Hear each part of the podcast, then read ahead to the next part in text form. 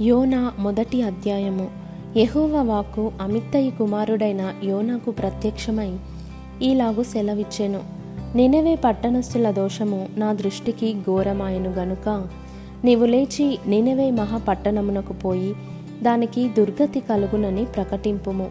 అయితే యెహోవా సన్నిధిలో నుండి తర్షీషు పట్టణమునకు పారిపోవలెనని యోనా యొప్పేకు పోయి తర్షీషునకు పోవు ఒక ఓడను చూచి ప్రయాణమునకు కేవు ఇచ్చి యహోవ సన్నిధిలో నిలువక ఓడ వారితో కూడి తర్షీష్నకు పోవుటకు ఓడ ఎక్కెను. అయితే యెహోవా సముద్రము మీద పెద్ద గాలి పుట్టింపగా సముద్రమందు గొప్ప తుపాను రేగి ఓడ బద్దలైపోవు గతి వచ్చెను. కాబట్టి నావికులు భయపడి ప్రతివాడును తన తన దేవతను ప్రార్థించి ఓడ చులకన చేయుటకై అందులోని సరుకులను సముద్రములో పారవేసిరి. అప్పటికి యోన ఓడ దిగువ భాగమునకు పోయి పండుకొని గాఢ నిద్రపోయి ఉండెను. అప్పుడు ఓడనాయకుడు అతని యొద్దకు వచ్చి ఓయి నిద్రపోతా నీకేమి వచ్చినది? లేచి నీ దేవుని ప్రార్థించుము. మనము చావకుండా ఆ దేవుడు మనయందు కనికరించునేమో అనెను. అంతలో ఓడవారు ఎవనిని బట్టి ఇంత కీడు మనకు సంభవించినది?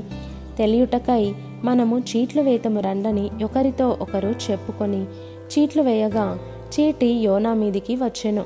కాబట్టి వారు అతని చూచి ఎవరిని బట్టి ఈ కీడు మాకు సంభవించెనో? నీ వ్యాపారం ఏమిటో నీవెక్కడ నుండి వచ్చితివో? నీ దేశమేదో నీ జనమేదో? ఈ సంగతి అంతయు మాకు తెలియజేయమనగా అతడు వారితో ఇట్లనెను. నేను హెబ్రియుడను. సముద్రమునకును భూమికిని సృష్టికర్తయై ఆకాశమందుండు దేవుడయున్న యహోవయందు నేను భయభక్తులు గలవాడనై ఉన్నాను.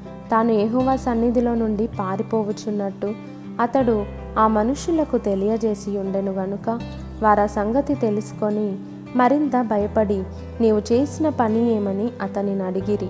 అప్పుడు వారు సముద్రము పొంగుచున్నది తుపాను అధికమవుచున్నది.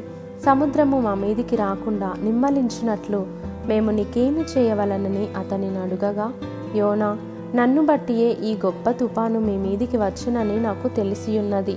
నన్ను ఎత్తి సముద్రంలో పడవేయుడి.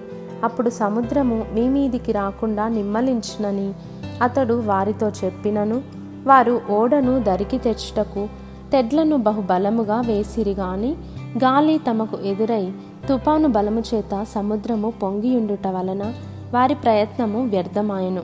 కాబట్టి వారు యెహోవా నీ చిత్త ప్రకారముగా నీవే దీన్ని చేసితివి.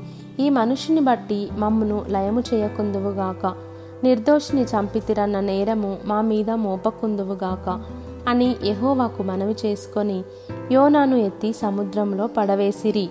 పడవేయగానే సముద్రము పొంగకుండా ఆగెను. ఇది చూడగా ఆ మనుషులు యహోవాకు మిగుల భయపడి ఆయనకు బలి అర్పించి మ్రొక్కుబళ్ళు చేసిరి.